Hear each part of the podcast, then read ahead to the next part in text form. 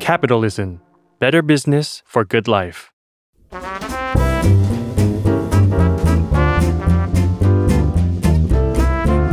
ปงนปตี ธุรกิจรอบครัว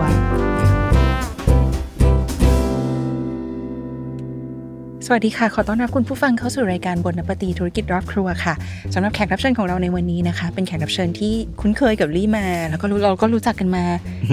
เกิน 10 ปีแน่นอนนานมากนานว่าเป็นผู้เชี่ยวชาญด้านกฎหมายค่ะอืมคุณผู้ฟังเป็นครับอาจารย์สอนกฎหมายอยู่ที่มหาวิทยาลัยเชี่ยวชาญด้านกฎหมาย แล้วก็ในช่วงที่ผ่านมาเนี่ยเราก็อาจจะเห็นข่าวว่ามีข่าวที่เกี่ยวกับร้านอาหาร แล้วก็เอ่อเกี่ยวกับกฎหมายเกิดขึ้นลิก็เลยคิดว่าเอ้ยเป็นเป็นเรื่องประเด็นที่น่าสนใจนะ เราน่าจะหยิบเรื่องกฎหมายมาคุยใช่ให้กับแบบผู้ประกอบการทางด้านธุรกิจเขาทราบครับเพราะฉะนั้นวันนี้เราก็เลยขอต้อนรับนะคะ แขกรับเชิญของเรา อาจารย์พี่ดิวบุญยสิทธิ์บุญโพสวัสดีสวัสดีค่ะครับสวัสดีเจอกันค่ะอีกแล้ว เจอกันอีกแล้วอืมช่วงประมาณแบบเดือนที่แล้วที่ชวนพี่ดิวไปถ่าย TikTok ด้วยนะคะ ในช่องความรู้รอบครัวอ่าคุยเรื่องกฎหมายคุยเรื่องกฎหมายใช่ แล้วก็ feedback ดีมากเลยแบบคนมาคอมเมนต์อืมถามนู่นถามนี่อืมเลยก็เลยคิดว่าเราก็ควรจะแบบ ควรจะแบบมานั่งคุยกันแบบจริงจังอะเรื่องกฎหมายกับร้านอาหารอะพี่ดิวอืมเอดีอดีครับดีใช่ไหมเออ ในความรู้สึกของพี่ดิวพี่ดิวคือคือเอาเอาอย่างตัวลี่เองก็ได้ คือลี่ไม่ได้จบเอกกฎหมายมาอยู่แล้วอะอืมเอออมอืมแล้วลี่ก็รู้สึกว่าบางครั้งเราก็จะรู้สึกว่ากฎหมายมันแบบ เป็นเรื่องยากหรือเปล่ายากใช่เข้าอ่าใจนเราก็ยากไม่เข้าใจอะใช่ตีคงตีความหรือใช่เปล่าอะไรอย่างเงี้ยเอออมในมุมมองของพี่ดิวอะพี่ดิวคิดว่า กฎหมายมันสำคัญยังไงบ้างสำหรับคนทำธุรกิจอะคะจริง ๆ กฎหมายมันเกี่ยวข้องกับทุกคนอยู่แล้วนะตั้งแต่เกิดแล้วจนกระทั่งเสียชีวิต เรื่องมรดกอะไรก็ว่ากันไปโดยทีนี้ในมุมมองของการทำธุรกิจนะครับ ก็แน่นอนว่าก็ต้องรู้กฎหมายนะครับ ไม่ว่าจะเป็นในเรื่องของกฎหมายทางด้านธุรกิจการตั้งบริษัทนะฮะหรือเรื่องของการทำนิติกรรมสัญญาอะไรพวกเนี้ยแล้วที่สำคัญปัจจุบันนี้โลกมันไปเร็วมาก สิ่งหนึ่งที่ต้องรู้เลยก็คือเรื่องของทรัพย์สินทางปัญญานะครับ ซึ่งมันมีอิทธิพล คือบางทีเราอาจจะเคยชินว่าเอาของคนอื่นมาใช้ อะไรแบบเนี้ยคือในในอดีตอาจจะไม่ได้เคร่งมากนะครับ แต่ว่าปัจจุบันนี้คือมันเป็นความคิดเป็นเรื่องของความสร้างสรรค์งานของเขาออกมาปุ๊บเนี่ย กฎหมายก็เข้าไปปกป้องสิทธิ์ให้กับเขา ดังนั้นถ้าเกิดว่าเราเอามาใช้โดยที่เราไม่ได้ขออนุญาตเนี่ย อันนี้ก็อาจจะโดนฟ้องได้เหมือนกันอืมพี่ดิวคะในมุมมองของกฎหมายเนี่ย แล้วก็คนทำธุรกิจอาหารเนี่ยพี่ดิวคิดว่ากฎหมายไหนที่สำคัญมาก ๆ ที่คนทำธุรกิจอาหารจะต้องรู้ ทรัพย์สินทางปัญญา ลิขสิทธิ์ สิทธิบัตรอืม ใช่ เพราะว่าอันนี้มันเป็นคือต้องพูดว่าเป็นกฎหมายใหม่ก็ได้นะครับ แล้วก็คนคนตื่นตัวกันปัจจุบันนี้เยอะนะ เรื่องของการปกป้องสิทธิ์ตัวเองในเรื่องของเออการ คุ้มครองในเรื่องของทรัพย์สินทางปัญญา ไม่ว่าจะเป็นลิขสิทธิ์สิทธิบัตรหรือว่าเครื่องหมายการค้า ทีนี้เวลามันเกิดการฟ้องร้องขึ้นมาเนี่ยมันก็จะมีโทษตามมาเยอะพอสมควร ดังนั้นเราก็ต้องศึกษาให้ดีว่าเอ๊ะอันหนึงที่เราเคยใช้เปิดเพลงลายภาพการ์ตูนอะไรอย่างเงี้ยครับที่ใช้ในร้านอาหารเนี่ยถ้าเกิดวันหนึ่งเจ้าของลิขสิทธิ์เขามาเจอเอามันเป็นของฉันแล้วเธอเอาไปทำให้มันเกิดรายได้ขึ้นมาลูกค้าเข้าร้านเธอเยอะเลยเพราะว่าเธอเอาเพลงฉันไปเปิดหรือว่ามีลายการ์ตูนสวยๆของฉันไปอยู่ในถ้วยจานเธออะไรเงี้ย อันนี้ก็ก็ ก็มีสิทธิ์ที่จะฟ้องได้ดังนั้นเราเราพูดไม่ออกนะถ้าเขาฟ้องปุ๊บก็ต้องขึ้นศาลนะอืมก็ต้องขึ้นศาลใช่พี่ดิวมาต้องถามเรื่องนี้ก่อนค่ะ ในช่วงแบบเดือนสองเดือนที่ผ่านมา มันจะมีข่าวที่แบบดังอืมามกอืมอืมๆในเรื่องของการแบบจดชื่อเมนูอืมอ่าอะไรอย่างเงี้ยอืมอืมอยากให้พี่ดิวเล่าตรงนี้ให้ฟังหน่อยได้ไหมว่า ช่วยอธิบายประเด็นนี้หน่อยได้ไหมว่าประเด็นนี้จริง ๆ แล้วมันคือจริง ๆ แล้ว การแบบจดลิขสิทธิ์ เรื่องชื่อเมนูอาหารอืมเราสามารถทำได้ไหมหรือทำไม่ได้หรือยังไงอืมอะไรอย่างเงี้ยค่ะ จริงๆ เมนูอาหารเนี่ย ถ้าเราได้ปรับปรุงขึ้นมาใหม่ ให้มันมีความใหม่ มากกว่าที่เขาทำทำกัน อันนี้ก็สามารถที่จะถือว่ามันเป็นสิ่งใหม่นะครับก็สามารถที่จะจดสิทธิบัตรได้ นะครับแต่ว่าถ้าเกิดมันเป็นอะไรที่เป็น common name มาก ๆ ที่ทุกคนแบบรู้จักกันตั้งแต่เกิดมาก็รู้เลยก๋วยเตี๋ยวเรือน้ำตกอะไรอย่างเงี้ยครับผัดไทยอย่างเงี้ยอันนี้มันจดไม่ได้เพราะว่าทุกคนเขาเขารู้แล้วว่ามันเป็น common name แต่ได้ดูเอาไปดัดแปลง เอาไปทำใหม่เกิดขึ้นมา แล้วมันมีสิ่งใหม่ๆ สอดแทรกเข้าไปเป็น combination หรือเขาเรียกว่า fusion อะไรอย่างเงี้ยฮะอันนี้ก็สามารถที่จะที่จะจดได้ แต่ว่าจะใช้ชื่อเดิมที่มันเคยเรียกกันมาไม่ได้ ต้องเป็นแบบอื่นไปเลยลี่สามารถไปจดลิขสิทธิ์ว่า ก๋วยเตี๋ยวเรือได้ไหมไม่ได้ก๋วยเตี๋ยวเรือไม่ได้มันเป็น common name ข้าวผัดกะเพราก็ไม่ได้ก็เป็น common name ที่อ่าใครๆก็ก็ใช้ได้ครับ คือพวกนี้มันมันเป็นสิ่งที่สมบัติมนุษย์สร้างขึ้นมาด้วยกันทุกคนมีสิทธิ์ที่จะใช้อะอ่าเออถ้าถ้าโอเค ถ้าเกิดวันหนึ่งไปดัดแปลงสูตรขึ้นมานิดนึงนะแต่แต่อ่าลิขสิทธิ์อันเนี้ยมันมันไม่ใช่ลิขสิทธิ์อยู่แล้วมันเป็นสิทธิบัตรอืมลิขสิทธิ์มันจดไม่ได้ มันไม่มีใครเขาจดลิขสิทธิ์มันจดไม่ได้ แต่ทำว่าไมลิขสิทธิ์จดไม่คือลิขได้สิทธิ์มันจดไม่ได้ครับ คือ มันไม่มีระบบการจดเหมือนสิทธิบัตร คือเขาจะคุ้มครองเลยทันทีเมื่อเมื่อทำเสร็จทำเสร็จปุ๊บก็จะคุ้มครองโดยอัตโนมัติ ดังนั้นคือ ถ้านำงานไปจดที่กรมทรัพย์สินกรมทรัพย์สินก็จะถามว่ามาทำอะไร มาจดลิขสิทธิ์เขาไม่มีคนจดให้นะ แต่ถ้าเกิดอยู่อยากจดแจ้งได้ เช่นอะฉันมีเพลงหนึ่งขึ้นมานะ ฉันแต่งเพลงหนึ่งขึ้นมา ฉันคิดท่าเต้นฉันวาดรูปอันเนี้ยไปแจ้งเขาเฉยๆได้ แต่เขาจะไม่มีเลขให้ว่าเลขทะเบียนนู่นนี่นั่นเหมือนสิทธิบัตร นั่นก็คือจดไม่ได้คำว่าไปจดแจ้งลิขสิทธิ์หมายความว่าเราไปแจ้งไปแจ้งให้เขาทราบว่าอืมเราเป็นคนคิดนะ ใช่ปกป้องสิทธิ์เพื่อในอนาคตมันอาจจะมีคนคิดตรงกับเราอ่าอันเนี้ยเราเราเวลาเรานำสื่อมันจะง่ายอืม เวลาขึ้นศาลหรือมีการฟ้องร้องกันเนี่ยมันจะง่ายนิดนึงอืมอืมแบบนี้แหละอันนั้นคือเป็นการจดแจ้งจลิดขแจ้สิทงธิ์แต่ไม่ใช่จดทะเบียนอ๋อมันจดทะเบียนไม่ได้อ่าอืมเมื่อกี้พี่ดิวพูดคำว่าสิทธิบัตรครับสมมติว่าลิขสิทธิ์กับสิทธิบัตรเนี่ยมันคนละอย่างกันคถูกนไหมละอย่าง มันคนละใช่อย่างยังไง มันทำงานยังไง คือคะเอาจริงๆอะสิทธิบัตรกับลิขสิทธิ์เครื่องหมายการค้าเนี่ยมันเป็นสมาชิกของบ้านหลังหนึ่งที่ชื่อว่าทรัพย์สินทางปัญญาอือฮึบ้านหลังนี้มีลูกหลายคนนะที่เรารู้จักกันดีก็คือลิขสิทธิ์นะ ลิขสิทธิ์มันจะเกี่ยวข้องกับงานพวกแผนกวรรณคดีวิทยาศาสตร์แล้วก็ศิลปกรรม เอาจริงๆอะในความหมายพี่อะมันก็คืออะไรก็ได้ที่มันที่มันเกี่ยวกับศิลปะ มันเกี่ยวกับความงามความสวยงาม เช่นเพลง ภาพวาด ภาพยนตร์ดนิยนิยายอะไรเงี้ยรูปวาดอะไรเงี้ยอันนี้เป็นลิขสิทธิ์ แต่ถ้าเป็นสิทธิบัตรเนี่ยมันจะต้องเป็นสิ่งประดิษฐ์เป็น inventive step ที่มันที่มันสูงขึ้นนะคือใช้ในทางอุตสาหกรรม ในทาง innovation อันนี้เป็นเป็นเป็นสิทธิบัตร แต่ถ้าเกิดว่ามันเป็นเรื่องของศิลปะเรื่องอะไรเงี้ยอันนี้โยนเข้าลิขสิทธิ์หมดเลยนี่นี่นี่คือข้อแตกต่าง แล้วก็เรื่องของอายุการคุ้มครองก็ต่างกัน ถ้าเกิดว่าเป็นลิขสิทธิ์เนี่ยปกติเขาจะคุ้มครองตลอดชีวิต คนสร้างสรรค์บวกไปอีกห้าสิบปีนับตั้งแต่คนสร้างสรรค์ถึงแก่ความตาย เสร็จปุ๊บก็อยู่กับลูกหลานเขาอีกห้าสิบปี เวลาเราจะเอาเพลงเขามาร้องเอาอะไรเขามาใช้เงี้ยฮะก็ต้องไปขออนุญาตจากทายาทเขาแต่ถ้าสิทธิบัตรมันจะคุ้มครองอยู่ สามลักษณะ มันจะมีอนุสิทธิบัตร มีสิทธิบัตร มีสิทธิบัตรการออกแบบผลิตภัณฑ์นะครับ ถ้าเป็นสิทธิบัตรก็ 20 ปี ต่อไม่ได้ ต่อไม่ได้เหรอใช่ คือถ้าเกิดว่าคนทำยังมีชีวิตอยู่ ยังไม่ตายเนี่ยแบบเนี้ย พอครบ 20 ปีปุ๊บมันก็จะกลายเป็น Public Domain ซึ่งใครๆก็สามารถเอาไปใช้ได้ อันนี้ไม่ไม่ถือว่าเป็นการละเมิดลิขอ่าละเมิดสิทธิบัตร เพราะว่ามัน วันหนึ่งมันต้องตกไปเป็นของของสมบัติโลสาธารณชกนใช่ของสาธารณะที่ใครๆก็ใช้ได้ ซึ่งอายุมันจะสั้นแต่ว่าเขาจะไม่มีราคากลางว่า เอ้ย you ผลิต product ชิ้นหนึ่งขึ้นมาได้ แล้วทีเนี้ย you เป็นเจ้าของไปเลยไปจด แล้วก็เป็นเจ้าของคนเดียวไปเลยยี่สิบปี ช่วงเวลาเนี้ย you จะตั้งราคาเท่าไหร่ก็ได้ไม่มีกระทรวงพาณิชย์ว่าเฮ้ยอันนี้มันราคากลางคุณจะตั้งสูง over แบบนี้ไม่ได้ละเมิดสิทธิผู้บริโภคไม่มีนะฮะสิทธิบัตรนี้ตั้งเท่าไหร่ก็ได้กอบโกยเอาให้มากที่สุด เมื่อวันหนึ่งมันไปหมดที่ 20 ปีเนี่ย ทุกคนก็สามารถที่จะทำที่จะทำซ้ำที่จะเอาไปเผยแพร่ได้โดยที่ไม่มีเจ้าของสิทธิบัตรมันจะกลายเป็นของหลวงไปแล้วตอนนั้นนะสรุปก็คือถ้าสมมติว่าลี่คิดเมนูใหม่ที่มันแบบเป็นเวลี่ครีเอทีฟอืมมากๆเลยนะคะ ขึ้นมาไม่เคยมีใครคิดมาก่อนบนโลกใบนี้ลี่ไปจดสิทธิบัตรอย่างนี้จดได้ใช่ลี่อยากจะรู้ว่าเรามีตัววัดไหมคะว่า มีเจ้าหน้าที่ที่แบบเขาจะช่วย พิจารณาไหมมีว่ามีว่าคุณจดได้อืมเข้าข่ายว่าจดสิทธิอืมสิทธิบัตรได้อืมเข้าข่ายว่าจดไม่ได้มีมีเจ้าหน้าที่มีช่วยครับก็เวลาเราไปยื่นเราต้องไปยื่นที่กรมทรัพย์สินทางปัญญา ก็คือแผนกเปเตนหรือสิทธิบัตรเนี่ยเขาก็จะดูว่าเอ๊ะมันมันถึงขั้นที่จะที่จะขอคุ้มครองได้ไหมเออไม่ใช่ว่าเราคิดว่าฉันฉันคิดใหม่ แต่จริง ๆ มันมันมีคนคิดก่อนแล้ว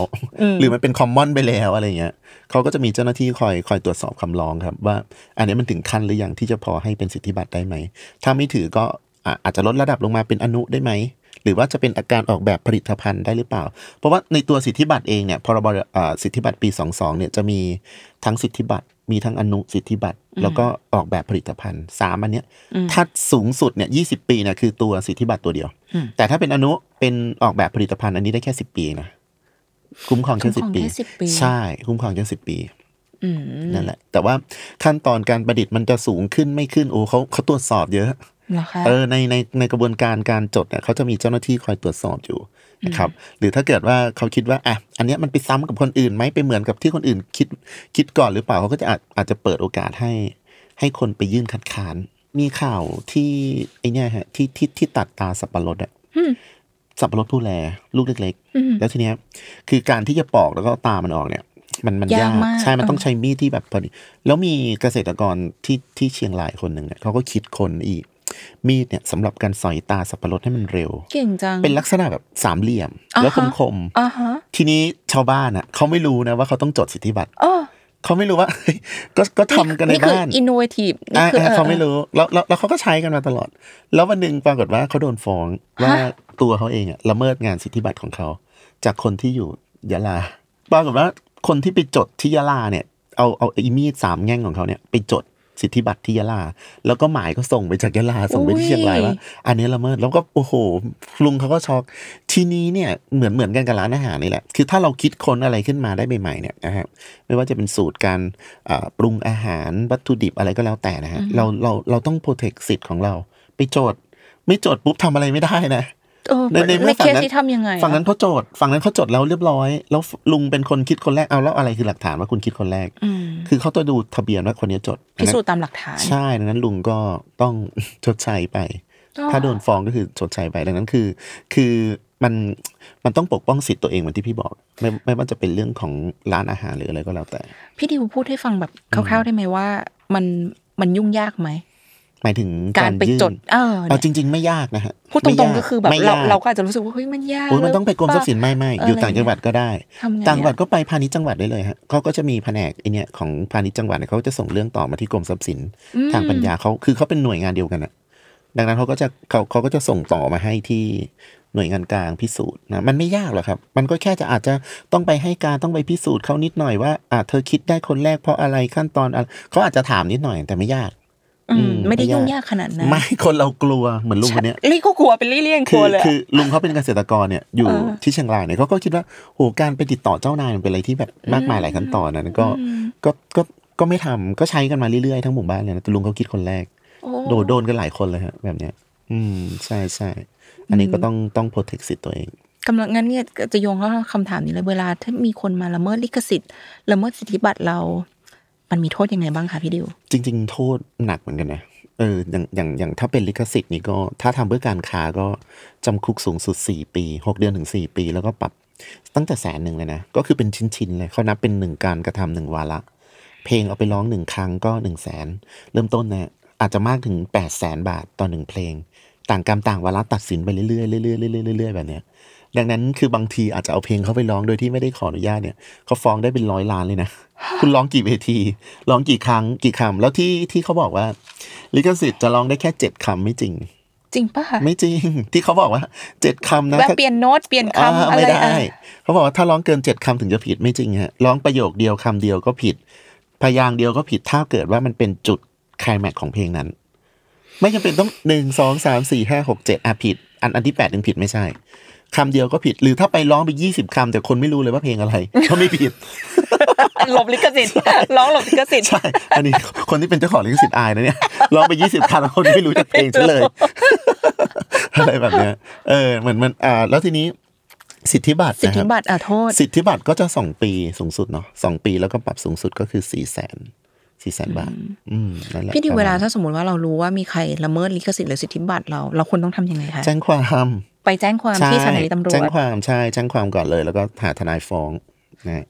ไปแจ้งแล้วก็ความก็คือเรารวบแจ้งรวความมเป็นหลักฐานไว้ก่อน รวบรวมหลักฐานไงว่าเขาละเมิดยังไงอ่าคลิปภาพถ่ายนู่นนี่นั่น เอาไปเป็นพยานหลักฐานแล้วก็แจ้งความเสร็จปุ๊บก็อะ หาทนาย แล้วทนายเนี่ย ปกติเขาก็จะยื่นโนติสก่อน ยื่นโนติสหมายความว่าเตือน ว่าเฮ้ยอย่าใช้นะ เหมือนที่โดนๆกันนะเหมือนที่ร้านอาหารในในเอข่าวออะอะเหมือนที่ร้านอาหารโดนกันนะเตือนนะ ตอนนี้มันเป็นสิทธิบัตรเป็นลิขสิทธิ์ของของร้านดินี้ฉันนะจ๊ะเออ คุณเอาไปใช้ปุ๊บปั๊บในอันเนี้ยละเมิดทำซ้ำดัดแปลงอะอันนี้ก็จัดไปเท่าไหร่ก็ว่ากันไปอันนั้นเขาก็จะเตือนก่อนอันดับแรก แต่ถ้าเกิดว่าเตือนแล้วไม่ฟังก็ถึงศาลแน่ๆ ก็ต้องขึ้นศาลก็ขึ้นศาลใช่ใช่อืมโอเค สมมุติว่าเราอยากจะใช้ชื่อเมนูที่มีคนจดสิทธิบัตรไว้แล้วแล้วพี่ดิวบอกว่ามาถ้ามันไม่ใช่เชิงการพาณิชย์น่ะ อืมอืมอืมเฮ้ยปกติเขาก็ไม่ค่อยฟ้องหรอกเอาโดยปกติแล้ว ใช่แต่ว่าถามว่าผิดไหมผิดนะ จริงๆแล้วแต่เขาผิดแต่เขาไม่ค่อยฟ้อง คือฟ้องไปก็อะไรเขาเขาเอาไปใช้เฉยๆอะคือในในโรงเรียนในอะไรพวกนี้ไม่ต้องไป worry เลยมันไม่มี มันไม่มีการฟ้องกันอยู่ละมันเป็นข้อยกเว้นของกฎหมาย แต่ถ้าเราจะเอาไปใช้เพื่อการค้าเนี่ยจำไว้เลยว่าทุกอย่างในโลกออนไลน์ในโลกอินเทอร์เน็ตไม่มีของฟรีเออดังนั้นคุณต้องขออนุญาตถ้า ถ้าเพื่อการค้าเขาฟ้องแน่ๆเพราะมันมีเงินเข้ามาอืมเออนั่นแหละก็ inbox ไปบอกเขาหน่อย นะหรือว่าจะโทรไปหา direct message อะไรก็แล้วแต่ อันนี้ก็ถือว่าเพียงพอแล้วว่าเรารับรู้ แล้วก็อย่าลืมเครดิตนิดนึงว่าเอามาจากไหนเอาให้เครดิตใช่เขาต้องให้เครดิตอืมต้องต้อง refer เขานิดนึงว่าอารมณ์ว่าเขาเราไม่ได้ทำเองอะเราเอาของคนอื่นมาประมาณเนี้ยอ่าเขาเราขอยืมเข้ามาใช่นะใช่ใช่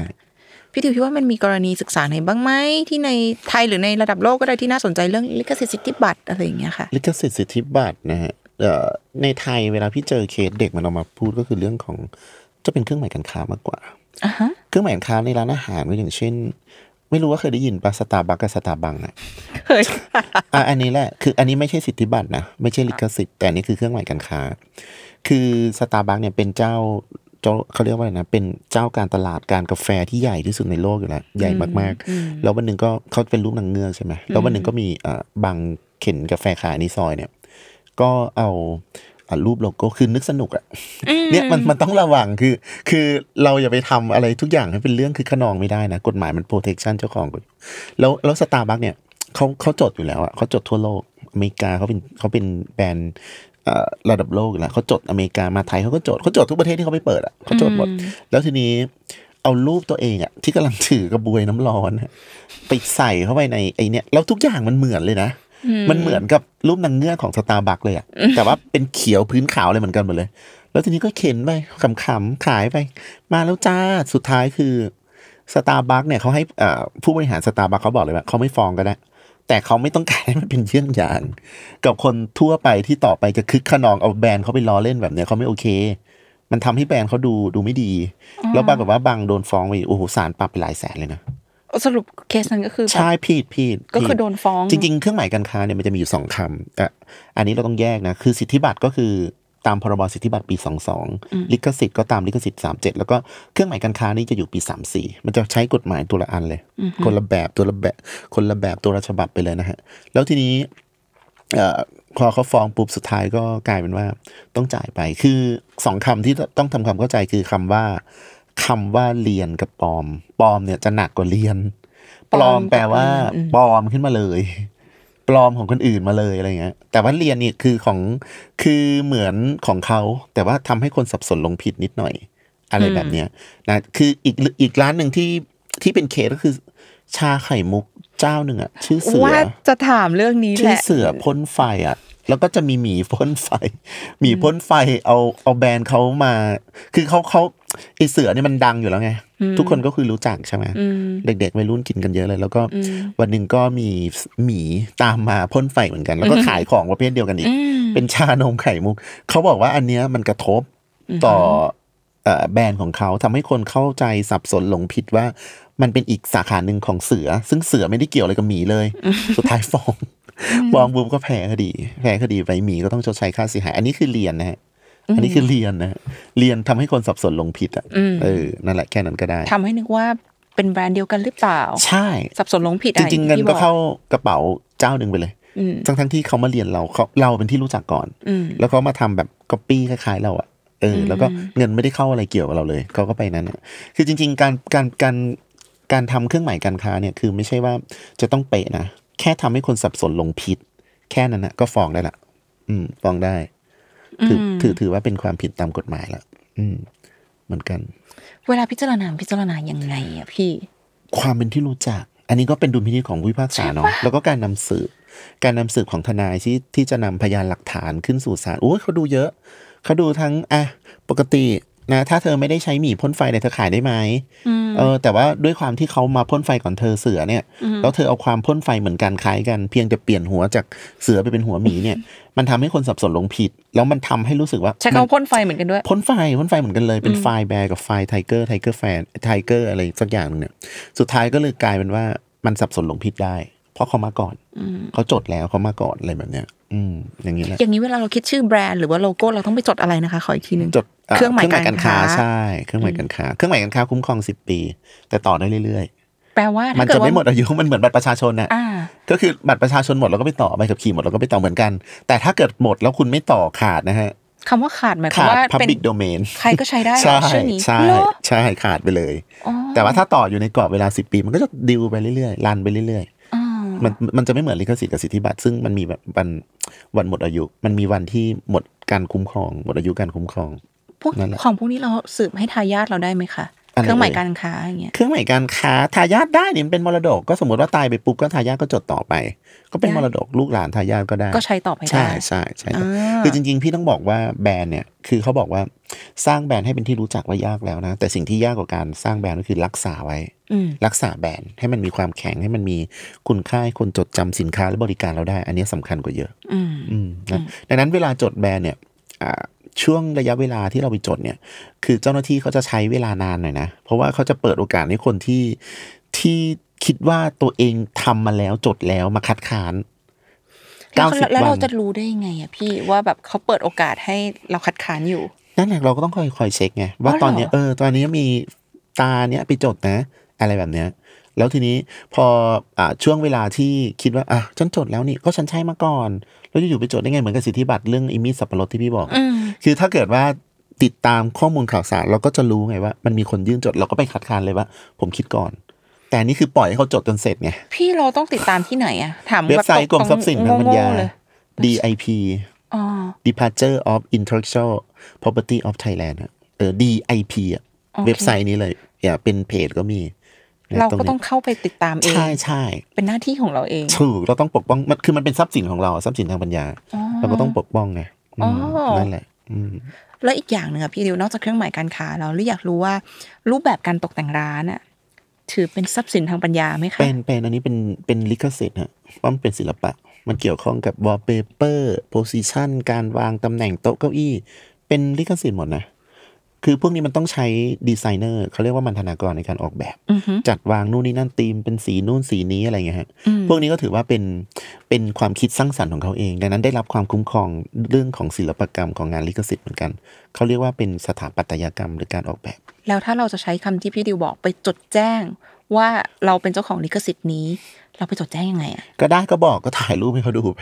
เหรอมีแปลนวางนู่นนี่นั่น เหมือนกับเหมือนกับบ้านจัดสรรคอนโดเนี่ยเขาก็มีลิขสิทธิ์นะอ๋อ จะใช้สีนี้ตัวตึกแบบเป็นเป็นลิขสิทธิ์ได้หมดเออตัวตึกแบบเนี้ยกี่ชั้นกี่ชั้นสีนี้สีนี้อะไรอย่างเงี้ยฮะเป็นลิขสิทธิ์หมดดังนั้น ถ้าใครจะไปทำเรียนแบบเขาเขาก็ฟ้องได้ เหมือนเหมือนกับอ่า interior ข้างในอะบอลเปเปอร์สีนั้นวางทีวีทำไมต้องใช้รุ่นนี้โซฟาทำไมต้องเป็นธีมนี้คือเขาจะมีสไตล์โมเดิร์นวินเทจอะไรของเขาอะอืมอันเนี้ยมันเป็นลิขสิทธิ์สังเกตไหมเวลาเราไปดูบ้านตัวอย่างเขาจะไม่ให้ค่ะถ่ายรูปอ๋อเพราะเหรอทุกอย่างมันเป็นลิขสิทธิ์ใช่อ๋อมัน เป็นลิขสิทธิ์เหรอใช่ใช่เขาไม่ให้ดูนะฮะเอ้ยเอ้ยไม่ให้เขาไม่ให้ถ่ายรูปเขาไม่ให้ถ่ายรูป อืมเพื่อไปดูได้อย่างเดียวแต่ว่าจะถ่ายรูปไม่ได้ห้ามถ่ายรูป ทุกอย่างอ๋อเป็นลิขสิทธิ์อืมเขาต้องดีไซน์เขาต้องจ้างคนมาออกแบบไม่ใช่ว่า คือถ้าเกิดว่ามาถ่ายรูปของเขาไปเรียนแบบเขาหมดตาแล้วเขาก็ไม่มีความยูนิคสิใช่ป่ะอืมก็จริงใช่เป็นพี่ดิวลิขสิทแล้วธิ์แล้วอย่างเงี้ยแบบเวลาเราตกแต่งร้านอะไรอย่างเงี้ยเราเราไปสมมติเราไปจดแจ้งหน่อยอย่างที่พี่ดิวบอกว่าถ่ายรูปเอาแปลนไปจดแจ้งว่าอืมอืมเราเป็นเจ้าของลิขสิทธิ์นี้นะเจ้าของไอเดียนี้อะไรอย่างเงี้ยค่ะ แล้วสมมติว่ามีคนทำอะไรออกมาที่มันดูแบบเหมือนเราหรือคล้ายๆเราคือเอางี้เราลี่อยากรู้ว่าเราจะรู้เราจะไปฟ้องเขาได้ยังไงว่า นี่เธอลอกเรียนฉันอยู่นะ อืมความคล้ายเหมือนใช่ไหมเออ เรามันมันตัดสินยังไงอะผู้พิพากษาต้องเป็นดุลพินิษเอาจริงเราก็ต้องนำสืบแหละว่าเราทำมาก่อน เราทำมาตั้งแต่ตอนไหนร้านเราเปิดตั้งแต่ปีไหนอะไรเงี้ยฮะอืมแล้วทีนี้ร้านที่มาทีหลังเนี่ยเหมือนเราเด้เลย เออดังนั้นเนี่ยมันคล้ายกันหมดคือความคล้ายความเหมือนแบบเนี้ยมันก็ต้องพิสูจน์ด้วยหลักฐานอะไรหลาย ๆ อย่าง แล้วก็ดุลพินิษของผู้พิพากษาอืมว่าศาลจะจะให้หรือไม่ ดังนั้นทนายต้องนำสืบ ว่ารูปแบบการจัดแต่งสวน ภายในร้านอะไรอย่างงี้ผ้ามงผ้าม่านวอลเปเปอร์อะไรอย่างเงี้ยมันเหมือนร้านเราหมดเลยทั้งๆที่มันไม่ใช่สาขาเราไม่ใช่แฟรนไชส์เรา อันนี้ก็ถือว่าถือว่าเป็นเรื่องของลิขสิทธิ์เหมือนกัน มีกรณีที่เขาเคยฟ้องกันแบบนี้ไหมคะ แบบการตกแต่งภายในเนี่ยเนี่ยอย่างเงี้ยการตกแต่งร้านอะไรเงี้ยการตกแต่งร้านจริง ๆจริง ๆ มันมันจะมีคดีหนึ่งของของแมคโดนัลล์ฮะที่อ๋ออันนี้พี่จำชื่อของประเทศปลายทางไม่ได้ไม่เป็นว่าไรค่ะอ่าว่าเขาตั้งชื่อว่าอะไรอืมมันจะเป็นลักษณะตัวเนี่ยฮะ เป็นโลโก้เป็นตัวตัว M อืมเป็นเป็นเฟรนฟรายเป็น M แล้วก็เป็นแมคโดนัลด์แต่อันนี้เป็น M หลายแฉกเป็น M สามยักษ์แต่ขาย french fries เหมือนกัน ขายแฮมเบอร์เกอร์อันนี้เป็นมาเลเซีย แต่จำชื่อร้านเขาไม่ได้ว่า อันนี้ศาลศาลโลกก็ตัดสินว่าผิดนะสารโลกเลยเหรอ ใช่ศาลอ่าศาลเขาเขาฟ้องที่นู่นอะเขาฟ้องกันที่ที่ Hague เหรอใช่ที่อเมริกาที่อเมริกาอ่าฮะคือต้นต้นอ่าบริษัทแม่ head office เขาอยู่ที่นั่นแล้วเขาก็ฟ้องอันนี้มาเลเซียก็แพ้คดีไป อืมอันคือส่วนใหญ่ที่ที่เป็นประเด็นก็จะเป็นเรื่องของเครื่องหมายการค้า แต่ว่าถ้าเป็น position การจัดวางร้านอะไรพวกเนี้ย อันนี้ยังยังยังยังไม่เห็นอืมอืมยังไม่ค่อยเห็น เพราะว่าพี่ว่ามันน่าจะดิ้นได้ เพราะมันเป็นศิลปะไงมันก็ไปเรื่อยใช่ปะๆมันดิ้นไปเรื่อยๆอืมนั่นแหละ สีที่เราใช้มันอะอย่างอะไรอย่างเงี้ยอะก็จะอืมมาแพนโทนมันต่างกันนะใช่อะไรใช่เงี้ใช่ยประมาณอ่นั้นอืมนั่นแหละทีนี้มา ถามอีกเรื่องหนึ่งบ้างก็คือ นอกจากเรื่องศิลปะการตกแต่งร้าน อยากรู้เรื่องเพลงที่เปิดในร้านอืมอืมอืมจริง ๆ เพลงเป็นลิขสิทธิ์ ได้รับความคุ้มครองตามมาตราหกพรบลิขสิทธิ์ปีสามเจ็ดเนาะดังนั้นคนที่จะเอาไปเปิดได้ คือเปิดเนี่ยเขาเรียกว่าเอาไปเผยแพร่ มันทำไม่ได้ถ้าไม่ใช่เจ้าของลิขสิทธิ์ เอาไปทำซ้ำนะก็คือเอาไปเปิดแล้วให้คนอ่าเอาไปก๊อปปี้หลาย ๆ แผ่นส่งต่อออกไปอย่างเงี้ยฮะหรือจะเอาไปอ่าเผยแพร่ต่อสาธารณชน เอาไปดัดแปลงใส่ดนตรีทำนองใหม่มันทำไม่ได้ ต้องเจ้าของเขาเท่านั้น ทีนี้กรณีที่เปิดเพลงในร้านเนี่ยมันเป็นการเปิดให้คนฟังในร้าน ซึ่งในร้านมันคงไม่ใช่คนเดียว มันเป็นที่สาธารณะ พอมันเป็นสาธารณะปุ๊บแล้วเปิดปั๊บไม่ได้รับอนุญาตปุ๊บเจ้าของก็ฟ้องได้ ถามว่าทำไมเขาถึงต้องฟ้อง เปิดก็เปิดจากแผ่นจริงเออหนูก็จะถามว่าเราเออเปิดจากแผ่นจริงนะแผ่นจริงแต่ว่ามันมันเขาเรียกว่ามันมันตัดโอกาสทางเศรษฐกิจ การทำมาหาได้ของเจ้าของลิขสิทธิ์ แทนที่คนในร้านร้อยคนเนี่ยฮะเขาจะไปซื้อแผ่นจริงร้อยแผ่น แต่เขาก็ฟังเสียแผ่นเดียว อย่างเงี้ยเขาคิดแบบนี้ขเสียโอกาส ใช่มันเสียโอกาสทางธุรกิจของเจ้าของที่เป็นที่เป็นเจ้าของเพลง อันนี้เขาเขาก็จะมองว่ามันละเมิดละเมิดลิขสิทธิ์ของเจ้าของลิขสิทธิ์นะครับ ทางที่ทำได้ทางออกก็คือต้องไปขออนุญาตเขา ซึ่งถ้าเราเอามาใช้ในร้านอาหารมันมีกำไรมันมีการค้า มันมีรายได้เข้ามาเกี่ยวข้องเขาก็ไม่ให้ใช้ฟรีหรอกนะเขาก็จะให้คุณจ่ายเงินไปเอาไปจ่าย ขอซื้อเพลงนี้ไปเปิดในร้านในฟิตเนสในนู่นนี่นั่นเนี่ยอะไรอย่างเงี้ยอันนี้คือต้องซื้อนะฮะอะ ต้องซื้อหรือแม้กระทั่งดนตรีในร้านอาหารน่ะที่เป็นดนตรีสดอะไรพวกเนี้ยอันนี้ก็คือเป็นการทำซ้ำด้วยหนึ่งเพราะอย่างนั้นได้ไหมล่ะเออหนูก็จะถามว่าหนูไม่เปิดเพลงก็ได้แต่ร้องสด หนูร้องสดแทนได้ปะร้องร้องสดก็จะเป็นอะไรอะร้เอาองวงสด cover มาเออใช่ cover ก็คือทำซ้ำก็คือการทำซ้ำก็คือเอาเพลงเขามาพูดซ้ำๆร้องซ้ำแล้วคนก็ได้ยินเหมือนเดิม คนก็รู้ว่าเป็นเพลงอะไร อันนี้ก็ผิดละเมิดลิขสิทธิ์ดังนั้นนักดนตรีเนี่ยบางร้านอาหารเนี่ยเขาจะบอกเลยว่าเขาร้องเพลงนี้ไม่ได้อ๋อ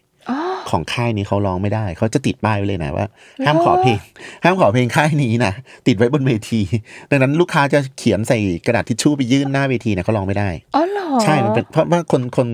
คนที่เป็นคนร้องอะผิดจำเลยที่หนึ่งเลย แล้วก็ร้านอาหารอ๋อเหรอคะใช่ใช่ใช่เขาก็จะฟ้องจำเลยที่หนึ่งสองสามสี่ไปเรื่อยเฮ้ยถ้าเกิดอย่างอันนี้นี้หนูยากนะเฮ้ยคือคือบางทีเราคิดว่าเราเอาไปร้องได้ แต่ทีนี้เนี่ยต้องเข้าใจก่อนว่าลิขสิทธิ์มันเป็นมันเป็นเอ่อ เรื่องที่เกี่ยวกับความความผิดส่วนตัวค่ะหมายความว่ามันต้องมีเจ้าทุกข์ฮะถ้าเจ้าทุกข์เขาไปแจ้งความดำเนินคดี อันเนี้ยนะตำรวจทำงานจับได้ แต่ถ้าเกิดว่าร้องไปแต่เจ้าทุกข์รู้สึกว่าไอ้คนที่เป็นเจ้าของเพลงรู้สึกว่า ก็ดีออกเพลงเราได้รับการ PR โปรโมทดัง สร้างชื่อเสียงกับเพลงเราไม่ไม่ไม่แจ้งจับตำรวจก็จับไม่ได้ เพราะมันไม่ใช่อาญาแผ่นดิน ลิขสิทธิ์เป็นความผิดส่วนตัว ยอมความได้อ๋ออมต้องมีใช่เจ้าทุกข์ต้องมี เจ้าทุกข์เจ้าทุกข์ใช่จะต้องใช่เป็นเจ้าของลิขสิทธิ์ถูกไหมหนูเข้าใจเป็นตัวแทนก็ได้ฮะเป็นตัวแทนก็ได้ อย่างอย่างพี่เป็นเพลงเจ้าของเพลง แต่พี่เป็นนักร้องพี่ไม่มีเวลาตามจับพี่ไปจ้างลี่อ่าฮะลี่ก็จะตามจับให้พี่อย่างเงี้ยก็ได้ แต่ว่าต้องเป็นการสัญญาตัวแทน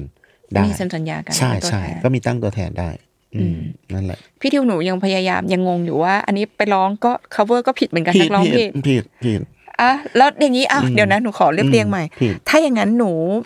เปิดใน YouTube เปิดเพลงจาก YouTube เอาเปิดเพลงที่มีเอ่อคนใน YouTube YouTuber อะอืมเขามา cover เพลงอืมแล้วหนูเปิดเวอร์ชัน cover นะ ในร้านได้ไหมอ่าจริง ๆ ต้นตอที่ผิดจริง ๆ คือคน cover ถูกปะเพราะว่าเขาละเมิดลิขสิทธิ์เจ้าของลิขสิทธิ์อะฮะแต่ทีนี้เนี่ย ถ้าเราเอาของก๊อปเนี่ยของปลอมมาเปิดเราก็จะผิดอีกตามมาตราสามเอ็ด ก็คือเอารู้อยู่แล้วว่ามันว่ามันเป็นของละเมิดลิขสิทธิ์แต่ยังเอามาเผยแพร่อะผิดเหมือนกันผิดอ้าวผิดเหมือนกันคือ คือเขาเรียกว่าละเมิดทางอ้อมอันอัน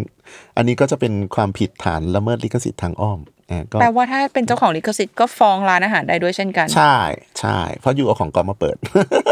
เอามาขายเอามาเปิด เอามาเผยแพร่ของก๊อปผิดหมดผิดหมด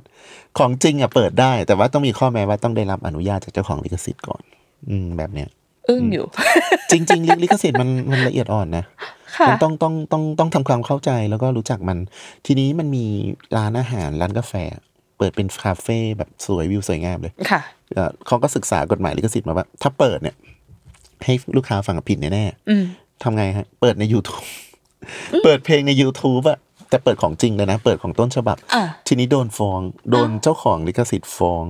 ศาลตัดสินว่าแพ้แล้วก็ผิดผิดเต็มๆเลยนะ คือคุณต้องชดใช้ค่าลิขสิทธิ์ให้กับเจ้าของลิขสิทธิ์เพราะว่าคุณเปิดใน YouTube เขาบอกอ้าวก็ไม่ได้เปิดจากจากแผ่นนะไม่ได้เปิดจาก อันเนี้ยก็เปิดจากโซเชียลเน็ตเวิร์กอะเขาบอกไม่จริงไม่เกี่ยว เพราะว่ายังไงก็คือเพลงเขาอยู่เอามาเปิดปั๊บเนี่ยเขาต้องการยอดวิวใน YouTube อะคนที่เอามาอัพโหลดเขาต้องการวิว แต่คุณไปเปิดแค่วิวเดียวอีก 300 วิวที่นั่งอยู่ในร้านคุณก็ฟังฟรี ตัดโอกาสเขา ตัดโอกาสเจ้าของลิขสิทธิ์ที่จะได้วิว 300 นั้น เขาเรียกว่าเป็นการกระทบต่ออเขาเรียกอะไร รายได้ทางเศรษฐกิจ โอกาสทางเศรษฐกิจของคนที่เป็นเจ้าของลิขสิทธิ์นั่นแหละ แทนที่เขาจะต่างคนต่างฟังนะเพิ่มวิวให้เขาแต่นี่ไม่วิวเดียวแต่ฟังได้ทั้งร้านผิดเหมือนกัน ถือว่าเป็นการเผยแพร่ต่อสาธารณชน พี่ดิวเขาหลักการนี้มันใช้แค่ในประเทศไทยปะจริง ๆ เป็นหลักการทั่วไปเลยนะเฮ้ยจริงจริงจริงทั่วไป ต่างประเทศก็คือหลักการนี้เช่นใช่กันใช่ก็คล้ายๆกันอะลิขสิทธิ์อ่าๆมันก็จะประมาณนี้ใช่มันก็ไม่ต่างกันหรอกคล้ายๆ หมายถึงกันว่าการเปิดเพลงในร้านอาหารอืมแบบนี้เนี่ยนะคะแบบใช่นี้เหรคือออูต่างต่างประเทศยิ่งหนักกว่าเราอีกประเทศที่เจริญแล้วอะอเมริกาอะไรพวกเนี้ยโอ้โหนิดหน่อยไม่ได้เลยนะลิขสิทธิ์แรงมาก ใช่ คืออย่างใน YouTube เนี่ยเขาบอกเลยถ้าอัพแล้วเพลง AI มันจับได้ว่าเป็นเพลงที่มีลิขสิทธิ์มันดูดเสียงเลยนะ เพราะ YouTube จะไม่ยุ่งนะ TikTok อะไรพวกเนี้ยเขาดูดเสียงหมดเลยแต่เพลงบ้านๆเราอะที่เขาไม่รู้จักอย่างเพลงพวก เพลงแบบบ้านเราจริงบ้านๆเออเลยบ้านๆที่ AI มันจับไม่ได้มันไม่รู้ว่าเพลงอะไรเนี่ย มันก็อาจจะปล่อยเสียงมา เพราะมันมันไม่มี มันไม่มีตัวดีเทคว่าอันเนี้ยมันละเมิดลิขสิทธิ์ไงมันเป็นเพลงบ้านๆนั่นแหละ คือเมืองนอกเนี่ยโอ้โหยิ่งยิ่งยิ่งหนักกว่าบ้านเราเยอะเลยเขาตระหนักเรื่องลิขสิทธิ์มากครับ ต่างประเทศ พี่ดิวถ้าเกิดว่ามีคนมาละเมิดลิขสิทธิ์เพลงของเราอืมแล้วเราไปแจ้งคือโทษมันคืออะไรคะหนูอยากรู้ละเมิดลิขสิทธิ์ถ้าทางเพื่อการค้าเนี่ยเริ่มต้นที่แสนหนึ่งนะฮะแล้วก็สูงแสนสุดหนึ่งต่อ ต่อเพลงสิเปิดไปเท่าไหร่แล้วหนึ่งรอบเนี่ยนะใช่ก็ละเมิดหนึ่งครั้งไง ก็เปิดไปเรื่อยๆเขาก็คูณไปเรื่อยๆ นั่นแหละ แล้วก็หนึ่งแสนถึงแปดแสนบาทนะสูงสุดได้แปดแสนต่อหนึ่งครั้งใช่ใช่ต่อการละเมิดต่างกรรมต่างวาระไปเรื่อยๆคูณความผิดไปเรื่อยๆ ถ้าเปิดบ่อยๆก็คูณไปเรื่อยๆว่าเปิดกี่วันกี่ปีกี่เดือน ร้องกี่คำกี่เพลงเขาก็คูณไปหมดอะแล้วก็จำคุกสูงสุดสี่ปี ตั้งแต่หกเดือนถึงสี่ปีนี่คือเรื่องของลิขสิทธิ์อืมโทษหนักใช่โทษหนักโทษหนักจริง ๆ ทีนี้กรณีที่มันมันมันเคยมีคน คนที่เขาเอ่อเป็นชาวบ้านนะนะคือทำงานแบบเก็บของเก่าขายอะไรเงี้ยอืมแล้ววันหนึ่งก็ไปเจอแผ่นหนัง แผ่นหนึ่งที่เขาดูแล้วเขาเขาเอามาทิ้งขยะอืม จริงๆทรัพย์สินอะไรก็แล้วแต่สิ่งของอะไรที่เขาเอามาทิ้งขยะเนี่ยมันคือเป็นสิ่งที่เขาไม่ใช้แล้วนะไม่มีอ่าไม่มีเจ้าของแล้วก็เก็บมาแล้วเอาไปขายค่ะเอาไปขายเสร็จปุ๊บเอาไปขายเสร็จปุ๊บก็มีคนมาจับเขาทำไมแปรกระดินอะเนี่ย จริงๆเนี่ยคนโฟกัสไปว่าอันนี้ละเมิดลิขสิทธิ์ไหมถ้าของจริงอะไม่ละเมิดนะอันเนี้ยขายได้ไม่เป็นไรเพราะมันไม่ใช่ของก๊อปอืม แต่สิ่งที่เขาผิดเนี่ยเขาไปผิดอีกกฎหมายตัวหนึ่งซึ่งไม่ใช่ลิขสิทธิ์ก็คือการประกอบกิจการวิทยอ่ากิจการให้เช่าร้านวิดีโออะซึ่งมันไม่มีใบอนุญาต จริงๆเอออันนี้ก็คนก็โฟกัสผิดจุดไปงั้นถ้ามันเป็นเรื่องของลิขสิทธิ์เนี่ยนะฮะถ้าเป็นของจริงเราจะเอามาขายขายได้เลย แต่ถ้าเช่าต้องขออนุญาตอ๋อเช่าต้องขออนุญาตเจ้าของ เพราะว่าคนที่มาเช่าเราเขาก็ไปตัดโอกาสเจ้าของเจ้าของเพลงเจ้าของหนังไงเออต้องขออนุญาตนะเช่า แต่ถ้าขายขายได้เลยอ๋อขายจริงขายของแท้ไม่เป็นไร นึกเป็นของก๊อปอ๋อหนูเพิ่งรู้นะเนี่ยอะใช่ใช่ถ้าถ้าให้เช่าอะต้องขอ ถ้าจะเกิดเปิดว่าแสดงว่าเมื่อก่อนนี้เขามีร้านเช่าวิดีโอต้องขอร้านหมดเช่าซีดีต้องของเปิดของจริงของจริงให้เช่าก็ต้องขอ เพราะแทนที่เขาจะไปซื้อเขาก็มาเช่าของคุณซะไงใช่ คุณก็ได้ประโยชน์ไป เพราะคุณซื้อของจริงมาแค่แผ่นเดียวอืมอีกสามสิบคนมาเช่าเนี่ยเขาก็ตัดโอกาสไปอีกสามสิบคนที่เขาไม่อ๋อใช่เพราะฉะนั้นต้องมันเป็นขออนุญาต ต้องขออนุญาตใช่ใช่ อ๋ออมวันที่ต้องขอเพิ่งรู้อืมอะโอเค อันนี้เรา move ไปที่กฎหมายตัวหนึ่งพี่ดิวอันนี้ก็น่าสนใจอืมอืมอืมน่าจะเป็นกฎหมายใหม่หรือเปล่าลิไม่แน่ใจ คือคำว่า PDPA อืมอืมอืม PDPA นี่มันแปลว่าอะไรนะคะพี่ดิว PDPA ก็คือ Personal Data Act นะ Protection ก็คืออ่า เรื่องของการคุ้มครองข้อมูลส่วนบุคคลค่ะครับ จริง ๆ บ้านเราเนี่ยเพิ่งจะมาตื่นตัวมาเมื่อปี 2000จริง ๆ กฎหมายฉบับนี้มันออกมาตั้งแต่ปี 62 แต่มันมาเจอสถานการณ์โควิดนะก็เลยอ่าอาจจะไม่ได้รับการโปรโมทโฆษณาให้เป็นที่รู้จักแต่ พอโควิดเริ่มซาปี 65 ประกาศใช้ 100%แล้วครับค่ะวันที่ 1 มิถุนาปี 65 ก็คือ 100%ก็คือเป็นการคุ้มครองข้อมูลส่วนบุคคลทั่ว ๆ ไปนี่แหละครับ คือข้อมูลส่วนบุคคลก็จะมีอยู่ 2 ประเภท ก็เป็นข้อมูลทั่ว ๆ ไปที่ identify ได้ว่าเราเป็นใครอือฮึชื่อนามสกุลประวัติการศึกษาการทำงานถิ่นฐานบ้านเกิดรูปถ่ายคลิปอะไรพวกเนี้ยฮะถือว่าเป็นข้อมูลส่วนตัวทั่ว ๆ ไป อันที่ 2 คือข้อมูลอ่อนไหวเขาเรียกว่าเป็นข้อมูลอ่อนไหวก็คือ sensitive personal data เช่นนะฮะศาสนาเชื้อชาตินะหรือจะเป็นข้อมูลสุขภาพเนี่ยครับอันนี้อันนี้เป็นข้อมูลอ่อนไหว หรือจะเป็นเรื่องรสนิยมทางเพศเนี่ยครับนะสีผิวเนี่ยพวกนี้เป็นข้อมูลอ่อนไหวนะดังนั้นสองประเภทนี้ได้รับการคุ้มครอง ปกป้องจากกฎหมายฉบับนี้ จริง ๆ พี่ว่ามันมันก็คือการมีมารยาทไหมเอาเรื่องเรื่องราวคนอื่นมามาพูดแล้วก็ต้องขออนุญาตต้องขอคอนเซนต์น่ะอืมมันมันไม่ควรจะไปพูดถึงกฎหมายอะจริงคนเรามันต้องเบสออนแบบ แมนเนอร์ว่ามารยาทสังคมโดยทั่วไปอยู่เป็นจะคนเอมีเองมารยาทอะอยู่จะไปถ่ายรูปเขาอะไรเงี้ยอยู่ก็ต้องขออนุญาตปะแต่ยูทูบเบอร์บ้านเราอะอะเออคือเวลาพี่เห็นอะ มีน้อยคนมากเลยนะที่จะเบอร์คนที่ไม่เกี่ยวข้องอะ มันเปิดเผยหน้าตา เต็มไปหมดเลยอะไรอย่างเงี้ยนะก็เป็นเรื่องของการปกป้องสิทธิ์ของคนที่เป็นเจ้าของข้อมูล ต่างประเทศเขาใช้มาชาติหนึ่งแล้วเราเพิ่งจะมาเพิ่งเพิ่งจะมาตื่นตัว แต่จริง ๆ เนี่ยก่อนฉบับนี้ใช้เนี่ย ประกาศใช้เขาก็จะมีเรื่องหมิ่นประมาทเรื่องละเมิดอยู่แล้วนะครับ แต่ว่าอันนี้มันมันมาตีตาชัดมากขึ้นว่าอะต่อไปจะไปถ่ายรูปใครนู่นนี่นั่นต้องขออนุญาตอะไรแบบเนี้ย ซึ่งโทษก็จะหนักนะถ้าเราไปละเมิดเนี่ย ถ้าไปละเมิดมันมันมันจะมีโทษทางอาญาก็คือจำคุกไม่เกินหนึ่งปีปรับล้านหนึ่งต่อหนึ่งคนเลยนะใช่แล้วก็ทีนี้พวกองค์กรบริษัทที่ไม่ได้ทำ PDPA ให้พนักงาน หมายความว่า ล้วงความลับของพนักงานโดยที่ฝ่ายบุคคลไม่ได้ขอคอนเซนต์ว่าจะเอาข้อมูลเขาไปทำอะไร แล้วเก็บไม่ปลอดภัยอันนี้ โทษทางปกครองบริษัทนั้นโดนปรับห้าล้านเลยนะโทษมันหนักนะโทษมันหนัก แล้วก็ถ้าเป็นฟ้องทางแพ่งเนี่ยก็จะคูณสองทางแพ่งมันไม่มีเพดานอยู่แล้ว คือสรุป PDPA มีโทษสามทางเลยแพ่งอาญาแล้วก็ปกครอง แพ่งได้เท่าไหร่คูณสอง ฟ้องเป็นตัวเงิน ได้ล้านหนึ่งคูณได้คูณให้อีกสองเป็นสองล้าน ได้ยี่สิบล้านคูณอีกสองเป็นสี่สิบล้าน ได้เท่าไหร่คูณสองนี่คือลักษณะของของความผิดเกี่ยวกับ PDPA นะฮะพี่ดิวไอ้คำว่า PDPA เนี่ยเนื่องจากพี่ดิวบอกว่ามันเกี่ยวกับการปกป้องข้อมูลส่วนบุคคลเออเราจะเห็นแบบกล้องวงจรปิดอะไรอย่างเงี้ยตามร้านอาหารก็ได้ค่ะ เออแล้วอย่างท่านรีเป็นเจ้าของร้านอาหารที่สามารถติดตั้งกล้องวงจรปิดแล้ว ยังไงอะคะมันจะถือว่าเรานี่คุณเป็นละเมิดอะ PDPA อะโอเคเขาหรือเปล่าอะไรอย่างอ่าเงี้ยดีเลยครับ นี่คือคำถามที่หลายคนอาจจะค่อนข้างวิตกกังวลว่าเฮ้ยต่อไปนี้อะไรก็ต้องระวังหมดเออแล้วเราต้องแจ้งให้ลูกค้าทราบไหมแล้วเราจะมานั่งอ่าแจ้งลูกค้าทราบทุกคนได้ยังไงอะใช่คือจริง ๆ มันมีข้อยกเว้นอยู่แหมมันไม่ใช่แบบกฎหมายจะมาอะไรขนาดนั้น คือมันมีข้อยกเว้นอยู่ว่ามาตราสี่เนี่ยเขาบอกว่าถ้าเป็นประโยชน์ส่วนตน นะครับ ก็ไม่จำเป็นที่จะต้องปฏิบัติตาม PDPA ประโยชน์ส่วนตนเพื่อคนในครอบครัวอะไรอย่างเงี้ยฮะอย่างอันอย่างนี้กรณีที่อยู่ในร้านอาหารเนี่ย มันก็ถือว่าประโยชน์ส่วนตนนะประร้านโยชน์เราส่วนนี่ร้านเราเราเออป้องกันคนเป็นเขาเรียกว่าอะไรนะมาลักขโมยอะไรแบบนี้ใช่ไหมครับร้านบุฟเฟ่ต์อะอ่าเออขโมยของกลับบ้านอะไรเงี้ยแล้วก็ติดกล้องวงจรปิด แต่มีทริคอยู่นิดเดียวว่าเราต้องเตือนเขาว่าบริเวณเนี่ยติดตั้งกล้องวงจรปิดอ๋อเราแจ้งให้เขาทราบโดยการใช่ใช่แล้วโดยการทำอะไรยังไงดีก็ติดป้ายไว้ตามเนี่ย เนี่ยติดเนี่ยติดป้ายไว้ตามร้านเนี่ยอ๋อแสดงว่าป้ายที่เพียงพอเขียนไว้ตามป้ายใช่ป้ายที่เขียนอันนั้นได้ อันนั้นพอละ อันนั้นเป็นการเป็นเกาะกำบังว่าจะมาฟ้องฉันไม่ได้เพราะฉันเตือนเธอละว่าฉันมีกล้องวงจรปิด คืออะไรก็ตามที่มันเป็นลิกิตเขาเรียกว่า legitimate interest ก็คือประโยชน์โดยชอบ ที่เราทำเพื่อปกป้องสิทธิ์ของเราเนี่ยมันไม่ผิดอ๋อมันทำได้แต่ว่าเราต้องเตือนเขาหน่อย เอออย่างติดกล้องวงจรปิดในบ้านในร้านอาหารอะไรเงี้ย ในคอนโดล็อบบี้โรงแรมในร้านอาหาร มันไม่เป็นอะไรหรอกครับ แต่ขออย่างเดียวคือเราต้องเตือนเขาหน่อยว่าตรงนี้ติดกล้องวงจรปิดนะ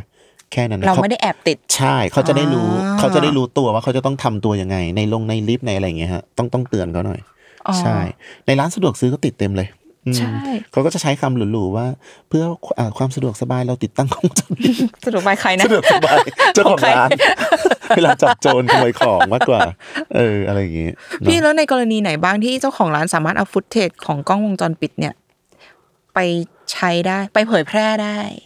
เพื่อประโยชน์สาธารณะได้ไหมฮะได้ประโยชน์หนูสาธารณะหนูหนูถามนี่ไงได้ไหมเพื่อเนี่ยเพื่อเพื่อประโยชน์สาธารณะ เช่นได้เหรอเตือนภัยสังคม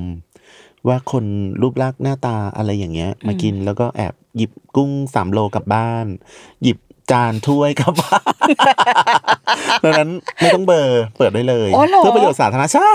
คือคือสื่อเนี่ย มักจะเข้าใจผิดว่าเวลานำเสนอข่าวอะไรที่เกี่ยวกับ ที่เกี่ยวกับคนร้ายอะเออต้องเบอร์นะต้องคนเบอร์ร้าหยน้าจริง ๆ มันมีเคสมันมันมีเคสแบบนี้นะ ถ้าเกิดว่าเป็นกรณีที่เขายังไม่ได้โดนจับ คืออีกคนเนี้ยมันไปไหนมันก็จะเที่ยวไปขโมยกุ้งขโมยหมึกขโมย อะไรของเขากลับบ้านเนี่ยร้านบุฟเฟ่ต์ต้องระวังนะอะไรเงี้ย เออ คือเปิดได้ฮะ เปิดได้ เปิดหน้าตาไปเลยเพราะมันเป็น Public Interest มาตราสี่วงเล็บสามของ PDPA ถ้าเขายังสรถไม่โดนจับ ใช่ แต่ถ้าเกิดวันหนึ่งเขาโดนแล้วเขาโดนจับเข้าหมายถึงเขาอยู่ในคุกแล้ว เขาเข้ากระบวนการยุติธรรมใส่กุญแจมือตำรวจเจ้าหน้าที่จับเขาส่งสารเนี่ย ฟ้องร้องเนี่ย อันนี้คือเขาเป็นผู้ต้องหาเราต้องเบอร์หน้าเขาอ้าวเพราะว่าเพราะว่าอะไรรู้ป่ะทำไมอะเพราะว่าเพราะว่า คืออาจจะเป็นการจับผิดตัว หรือเขาไม่ได้ทำหรือเขามีเขาเขาไม่ได้ทำหรือเขามีเหตุผลอะไรเขาไปดีเฟนต์ที่ชั้นศาลซึ่งเราไม่ไม่ใช่ศาลเราจัดเขาไม่ได้อยู่แล้วอ๋อดังนั้นคือสื่อจะต้องไม่ต้องไปตีตาเขาจะต้องให้ความเป็นธรรมเขาหน่อย แต่ว่าในระหว่างที่ยังจับไม่ได้นี่เปิดได้ไม่เป็นไรนะเปิดได้เลยเอ้ากลายเป็นงั้นเลยใช่ใช่ก็เป็นประโยชน์ต่อสาธารณะไงแต่ถ้าเขาจับแล้วก็ก็คือต่อให้เขาผิดไม่ผิดก็คือคนนี้โดนจับแล้วไงเออไม่ใช่ต้องไม่ต้องไปเปิดหน้าเขามันแล้วก็ไม่กระทบกับสังคมแล้ว เออประมาณนั้น อันนี้ได้คำถามต่อไปพี่ดิวลี่สามารถลี่อยู่ในในร้านอาหารลี่สามารถเอากล้องโทรศัพท์มือถือของเราขึ้นมาถ่ายบรรยากาศในร้านได้ไหมคะ โดยถ่ายติดติดทุกคนเลย ติดทุกคนแบบตั้งใจไหมถ้าตั้งใจโฟกัสเนี่ยมันมันไม่รอดอยู่แล้วเพราะบางคนเขาก็ไม่ได้สะดวก ติดทุกคนไหมใช่หรอแต่งขึ้นหน้าแบบ close up แบบเนี้ย close up แต่ถ้าบรรยากาศทั่วไปข้างหลังอะไรอย่างเงี้ยอันนี้ไม่เป็นไรอ่าถ่ายด้านหลังเขาที่เห็นแต่หัว ไม่ไม่ไม่บรมีรหยาน้ากาศแบบโดยรวมๆอะค่ะถ้าบรรยากาศโดยรวมเนี่ยมันมันก็มีบางคนเขาอาจจะเรียกร้องได้ว่า ก็ไม่ได้อยากไปอยู่ในนั้นน่ะเขาอาจจะหนีเมียมาเที่ยวอ่าอาจจะพากิ๊กมากินข้าวอะไรเงี้ยเออถ้าเกิดวันหนึ่งเขา โดนเผยแพร่ออกไปอย่างเงี้ยแล้วเขานก็ไม่สะดวกใจเขาไม่สะดวก อันนี้อันนี้เขาฟ้องได้นะฮะ ดังนั้นทางออกที่ดีคือประกาศออกมาเลยว่าขออนุญาตนะทุกคนถ่ายรูปกันอะไรเงี้ยใครไม่สะดวกก็ก้มหน้าลงหมายถึงตอนที่เราตั้งกล้องขึ้นมาเราก็พูดใช่เลยใช่ใช่ได้ครับว่าแบบขออนุญาตนะคะจริงจริงได้ต้องขออนุญาตแค่ใช่พูดออกมาโดยวาจาใช่แต่ถ้าเกิดว่าเขาอย่างเงี้ยอย่างเงี้ยอย่างเงี้ยอะอันนี้แสดงว่าเขาอนุญาตละถูกปะใช่อ่าแต่ถ้าเกิดเขาไม่ไม่สะดวกก็ก้มหน้าลงได้อ่าเราพูดไปเลยไม่เป็นไร แต่จริง ๆ ถ้าถ่ายไกลๆไม่ได้โฟกัส ใครเป็นพิเศษไม่ผิดหรอกเอาบรรยากาศในงานน่ะไม่มีอะไรผิดแต่แต่ตั้งใจให้เห็นในกอในคอชัดเจนอะไรแบบเนี้ยซูมไปใช่ไม่ได้ใช่ใช่ถ่ายแบบเบอร์ๆไกลๆไม่ผิดโอเค ได้อยู่ อีกกรณีหนึ่งค่ะ สมมุติว่าพูดตรงๆคือพนักงานในร้านเรารู้สึกเอ้ยรู้สึกเขาบริการไม่ค่อยดีอะอืมเราอยากจะเอาโทรศัพท์มือถือขึ้นมาอัดไว้หมันถึงลูกค้าเนาะใช่เราเป็นลูกค้าอืมเราอยากจะอืมอัดบริการของ พนักงานอันนี้ที่เป็นไม่ดี legitimate interest อีกอย่างหเรานึ่งทำได้ไหมทำได้ครับทำไมทำได้อะทำได้เพราะว่าอะมันมันเป็นอย่างนี้นะทำได้ในที่ตรงนี้คือเราอัดเพื่อส่งร้าน รายงานผู้จัดการอ่าฮะเจ้าของร้านอ่าฮะอันเนี้ยได้ แต่ถ้าเกิดเราจะเอาไปเตือนภัยสังคม เอาไปอ่าฮะโพสต์ลงในโซเชียลว่าพนักงานคนนี้หน้าหงิกหน้างอ ไม่เต็มใจบริการอันนี้ต้องระวัง เพราะว่าอ่าเตือนได้นะโพสต์ได้ แต่ว่าต้องเบลอหน้าเขาเบอร์ชื่อร้านเบอร์อะไรที่เกี่ยวกับตัวเขาทั้งหมดแต่เป็นการเตือนแบบนี้ได้ แต่ถ้าเกิดมันเป็นเรื่องที่จะต้องแจ้งรายละเอียดว่าอะเผื่อผู้จัดการเขาถามเนาะว่าพนักงานคนนี้ชื่ออะไรบริการเวลาไหนอะไรเงี้ยเราส่งให้เลยไม่ต้องเบลอร์ หมายถึงว่าส่งจากส่วนตัวไปถึงส่วนตัวอีกคนหนึ่งได้ใช่ไม่ต้องแต่ถ้าไม่เป็นองบลอการ Public เนี่ยไม่ได้ Public ต้องเบอร์ ใช่ เวลาโพสต์พับลิกเราต้องเบอร์เนี่ย ถ้าเราบอกเราจะเตือนภัยสังคมยังไงก็ตามเราก็ต้องบอกชื่อร้านอยู่ดีปะชื่อย่อได้ไหมได้ชื่อได้ไหมย่อใช่ได้ ชื่อย่ออะไรอย่างเงี้ย หรือชื่อสมมุติอะไรแบบเนี้ยคือถ้าต้องต้องๆนี่โดนโดนๆแน่ๆไม่ได้เพราะมันเป็นด้านลบกับสินอ่ากับกับร้านเขาอื ไม่ได้ ก็ชื่อย่อชื่ออะไรอย่างเงี้ยย่านก็ได้ ย่านลังสิตกว้างๆเอเอาอไว้ย่านเอ่อประชาสงเคราะห์อะไรอย่างเงี้ยได้อยู่อืมเออประมาณอย่างเงี้ยคือเราไม่ได้โฟกัสว่าร้านอะไรเป็นพิเศษเนี่ยอืมอืมได้ได้สมมุติเราตั้งกล้องขึ้นมา คนที่เป็นพนักงานเขาบอกว่าไม่สะดวกให้ถ่ายนะครับ ได้ไหมไม่สะดวกให้ถ่ายเอ่อหมายถึงมันมันเกี่ยวกับการบริการเขาด้วยใช่ไหมฮะค่ะก็ก็ก็ก็มันเป็นสิทธิ์ของเขาอะ เออมันเป็นสิทธิ์ของเขาที่เขาจะไม่ให้ถ่าย แต่ถ้าเกิดว่าเราอยากจะแจ้งเล่นงานหรือว่ารายงานอ่าพฤติกรรมเขาจริงๆ ก็อาจจะค่ะแอบถ่ายได้อืมไม่เป็นไรเราก็ไม่เผยแพร่เราก็ไม่เผยไงเราก็ส่งให้ผู้จัดการคนเดียวไงอืมเอออมเพราะว่ามันเป็นประโยชน์ส่วนตัวของเราอันนี้ทำได้อยู่แล้วครับอืมไม่เป็นอะไรคำถามสุดท้ายของวันนี้ค่ะพี่ดิว ถ้าเกิดว่าเป็นเจ้าของร้านอาหาร แล้วอยากจะศึกษากฎหมาย เพื่อนำมาปรับใช้ในธุรกิจ จะต้องรู้แบบทั้งหมดเอมเอาอย่างนี้ดีกว่า อยาก เปิดร้านอาหารนะคะอืมแล้วอยากรู้ว่าอืมมันมีกฎหมายอะไรบ้างที่สำคัญและจำเป็นเนี่ยเราอยากจะศึกษาเนี่ยเราต้องเริ่มจากจุดไหนดีคะลิขสิทธิ์สิทธิบัตรจำเป็นเครื่องหมายการค้าสามตัวนี้อย่าลืม ปัจจุบันนี้มันแข่งกันที่เรื่องแบรนด์นะเรื่องแบรนด์เรื่องเรื่องคุณภาพเรื่องอินโนเวชันเรื่องการตกแต่ง ดังนั้นสามตัวนี้ต้องระวังเพราะว่าถ้าเกิดว่าเราพลาดขึ้นมาเนี่ย เวลาเขาฟ้องโทษมันก็สูงอือฮึโทษมันก็สูงนะครับ อันนี้ต้องบอกเพราะว่าอ่าเวลาเขายื่นโนติสไปเห็นไหมที่เป็นข่าวโอ้หลายร้อยล้านเป็นร้อยล้านเออเป็นร้อยล้านสองร้อยล้านอันนี้คือ คือเราต้องปกป้องสิทธิ์ตัวเองก่อน คือถ้าเกิดจะเอาของเขามาใช้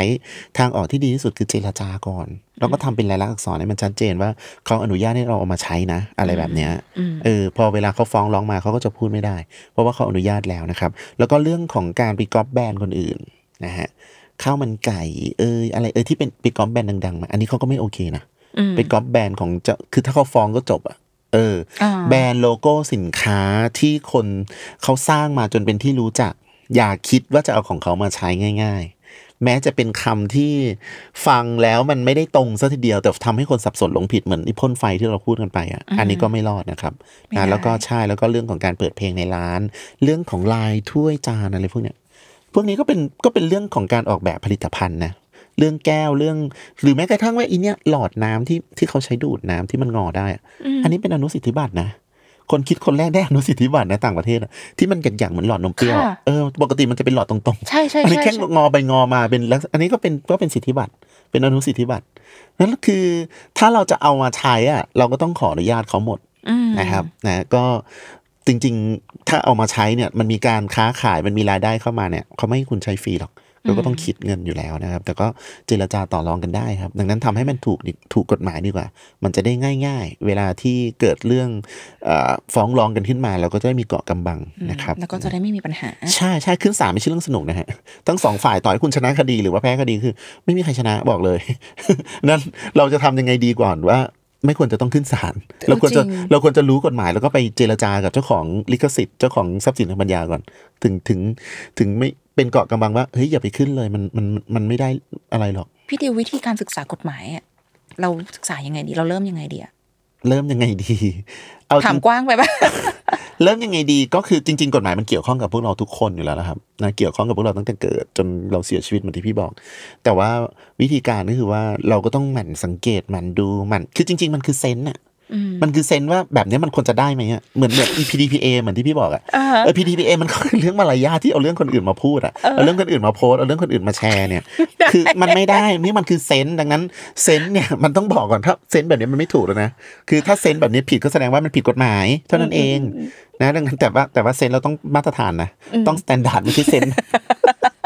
ไม่ใช่ sense sense อะไรก็ไม่รู้เออ sense อะไรก็ไม่รู้ อันนี้อันนี้ก็ไม่รู้เหมือนกันเนาะเออนั่นแหละมโอเคประมาณค่ะนั้น วันนี้ก็ประมาณนี้นะ เหนื่อยไหมไม่เหนื่อย energy เยอะ โอเคค่ะครับก็ขอบคุณพี่ดิวมากเลยพี่ว่าพี่ว่าเราวันนี้เราคุยกันเยอะแหละเรื่องของกฎหมายอืมแล้วก็เอิ่มแต่อย่างที่พี่บอกพี่ว่ามันมันเกี่ยวกับเรื่องของ sense แล้วก็เป็นแบบอืมมารยาท ทำทำให้สังคมมันอยู่ได้ได้อยู่โดยแบบสงบสุข ทุกคนใช่ไม่มีปัญหากันใช่ใช่อะไรเงี้ยใช่ทุกคนเคารพสิทธิ์กันละกันอืมอะไรเงี้ยใช่ใช่เท่านั้นเองนะคะถูกเออก็เป็นเรื่องของกฎหมายใช่ ค่ะ โอเค